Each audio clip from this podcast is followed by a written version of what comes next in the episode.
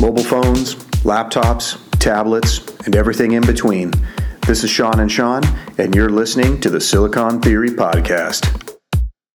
Greetings, fellow tech seekers. It's Sean from Silicon Theory, and I'm going to have a short podcast today, a short solo podcast I know most of you are probably interested in the Galaxy S8 review, which we will have coming shortly.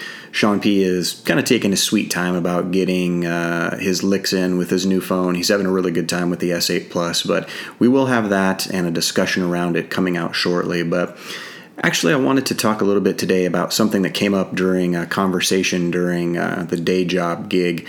I was talking to some people at work about the kind of future that our kids will grow up in, and that naturally turned to a conversation surrounding uh, AR and VR. So, AR stands for augmented reality, and VR stands for virtual reality. And um, there's been a lot of discussion lately. A lot of tech companies have been in the news. Um, companies like Snapchat or Snap Inc., as their parent company, going public and uh, selling a product called Spectacles, which is basically a pair of glasses that allows you to record the world around you. Um, VR projects from Facebook. Uh, they bought the Oculus Rift, which is a virtual reality set of goggles. And Facebook's been talking recently at their F8 conference about some of the things that they're working on. Um, and this goes even way back to the days of Google Glass and the Google Goggles set, where you were wearing a pair of glasses that had an augmented reality overlay. So I wanted to talk a little bit about what augmented reality is, what virtual reality is, and maybe some directions that we might see companies going for into the future. So, uh, especially since even recently, uh, companies like Apple are now starting to have rumors that they're going to be getting into the AR game. So, um, taking a look into our crystal ball, the future is really exciting and kind of a bit scary at the same time. So, um, discussing all of these things will bring us back around to kind of the information world that we live in and uh, the kind of world we might expect when everyone simultaneously has instant access to all of the collected information of humanity. So, uh, what that mean might mean for all of us, who knows? But let's take a little bit of a look and see what we're talking about. Uh, augmented reality is basically reality with an overlay of some kind. And by that I mean the ability to add content and information to a normal person's field of view. So that might be something like uh, filters for Snapchat placed over people's faces. I know that's really common with and popular with the kids right now, but you've got uh, a video or a picture, and then Snapchat will place a filter over the top of it that'll transform you into uh, a dog or a pig or put funny hair on you or put glasses and a mustache or something like that. That's what we talk about when we're talking about augmented reality in its most basic form. Like it's really just a way of layering some kind of information over a person's actual field of view or their normal vision. So, right now, what that might mean is something like a Google Glass initially tried to give uh, a wearer of glasses additional information that popped up in their field of view. So you might be wearing a pair of glasses, and then something like a heads up display would say information about what you're seeing around you.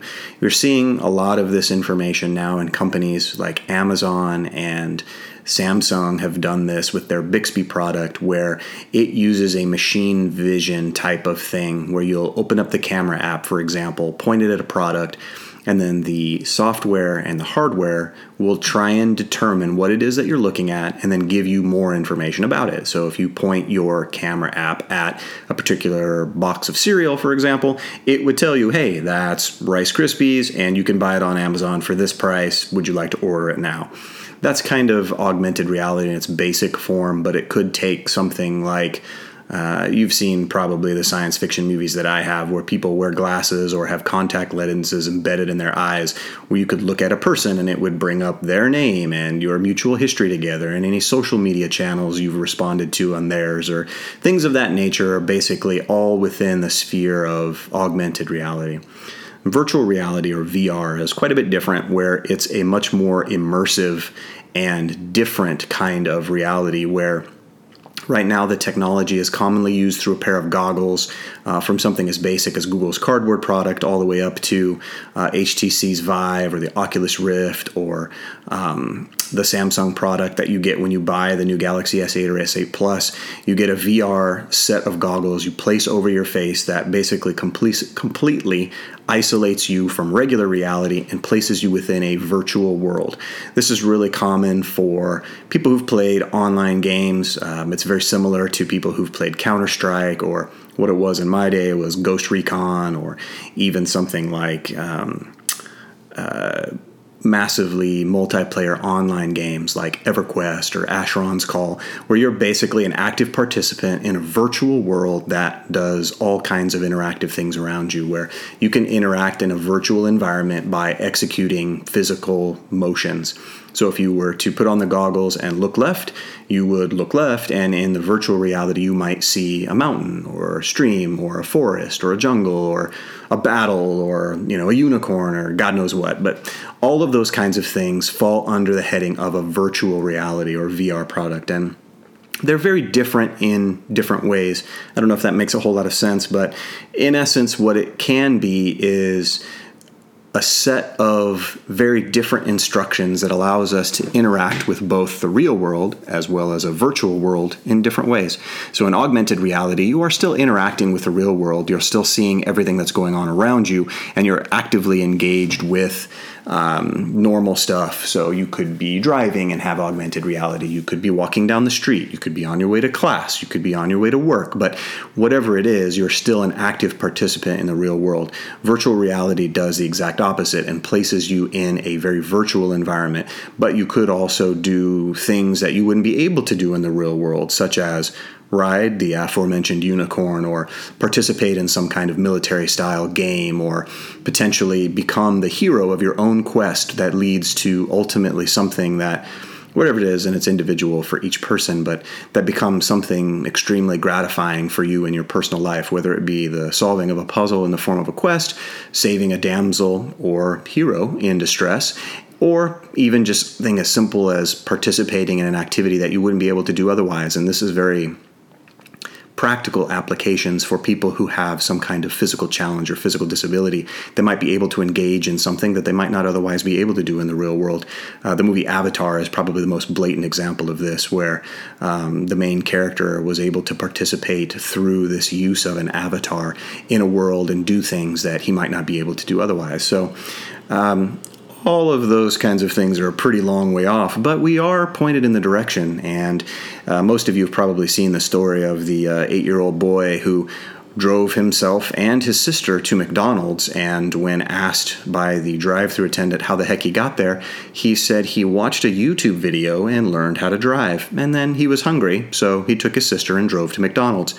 He actually, according to police reports in the news article, drove extremely well, followed all of the traffic laws, and stopped at three stop signs and executed a perfect left turn into the drive through of the McDonald's. So, you know, he's probably doing a lot better on the road than most people I see every day, especially here in Southern California. But the end result of this is this is kind of the direction that we're headed as a species. This boy wanted to know something he went and found a piece of information that could teach him or give him the information he was looking for, and then he went out and did what it was he had learned how to do. The most famous example of this is probably in The Matrix, where um, I believe Carrie-Anne Moss's character said, I need to learn how to fly a helicopter. And uh, the operator downloaded that set of instructions into her brain, and within moments, she's like, Okay, I got it. I know how to fly a helicopter now. That's kind of the thing that I'm thinking about is what if every single person on earth had a wireless connection somewhere implanted in their brain or through a set of glasses or through uh, some other form of input device had the ability to access the sum total of all human knowledge collected throughout history and it was available to them at an instant's notice. What could we do? What kinds of things would we do it's a very interesting case. I mean, we have circumstances right now where a company like Snapchat has gone from basically creating disappearing videos for people to, you know, sext and share naked pictures of themselves and turn that into a responsible brand that actually is sold and publicly traded now on the New York Stock Exchange. So it is something that is of interest to us in the, by that I mean humanity as a species. Uh, augmented reality and virtual realities have been with us in some form or fashion for a really long time and the technology now, I think, is just starting to catch up to the vision of the future that we had some time ago. Movies like The Matrix and other science fiction movies going even further back have postulated a future where we are very much interacting with technology in a much more personal way. And that personal way gives us access to information that we might not otherwise have. Right now, if you want to know something, you probably pull out your phone and do a quick Google search, and boom, there you've got the information. Imagine if that step of removing the phone from your pocket and executing the query were distilled down to something as simple as just thinking the question and having the computer that resides in your head answer you, but doing it in a way that wasn't immediately accessible or immediately visible to people around you. You might use that for really, really good things, such as in a car accident, for example, someone might not know how to perform CPR and might need to do it to save somebody's life, and they can access a video in moments where they then learn how to do CPR and potentially save someone's life. And, you know, bad things like cyber stalking taking to its ultimate extreme, which is part of the great and kind of scary future that I talked about at the beginning of this podcast. But those are some of the thoughts that I had. And again, I, I pose the question to all of you listening what would the ability to have access to the entire collected knowledge of human history do to our day to day lives? I think it's an interesting question. And I think the answer is probably even more interesting. Are we headed for a matrix style future where we only live virtual lives and all we are is vegetables laying in some kind of bed cocoon and dreaming of the real world where the actual real world is something that we don't like and we try and escape from every way we can? Eh, I doubt it. We're probably a long way from that. But are augmented and virtual reality rapidly becoming parts of our daily lives? Yeah, it sounds like it. And most of the major big tech companies, the ones that we mentioned at the beginning of the pod, Google and Apple and Facebook and Samsung and more. Microsoft even has some rumblings that they're trying to get into this game as well. All of these companies have what amounts to virtually unlimited resources, and their progress towards this direction, I think, will shepherd in a very different age of humanity and technology interacting in a much more personal way, as I said, than we've ever seen before. And what we do with it, time will tell.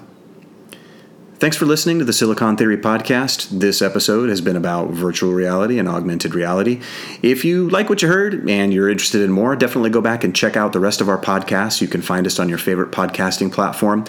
We write occasionally, and you can find all of those writings at silicontheory.com. You can follow us on Twitter and Instagram. We are at Silicon Theory.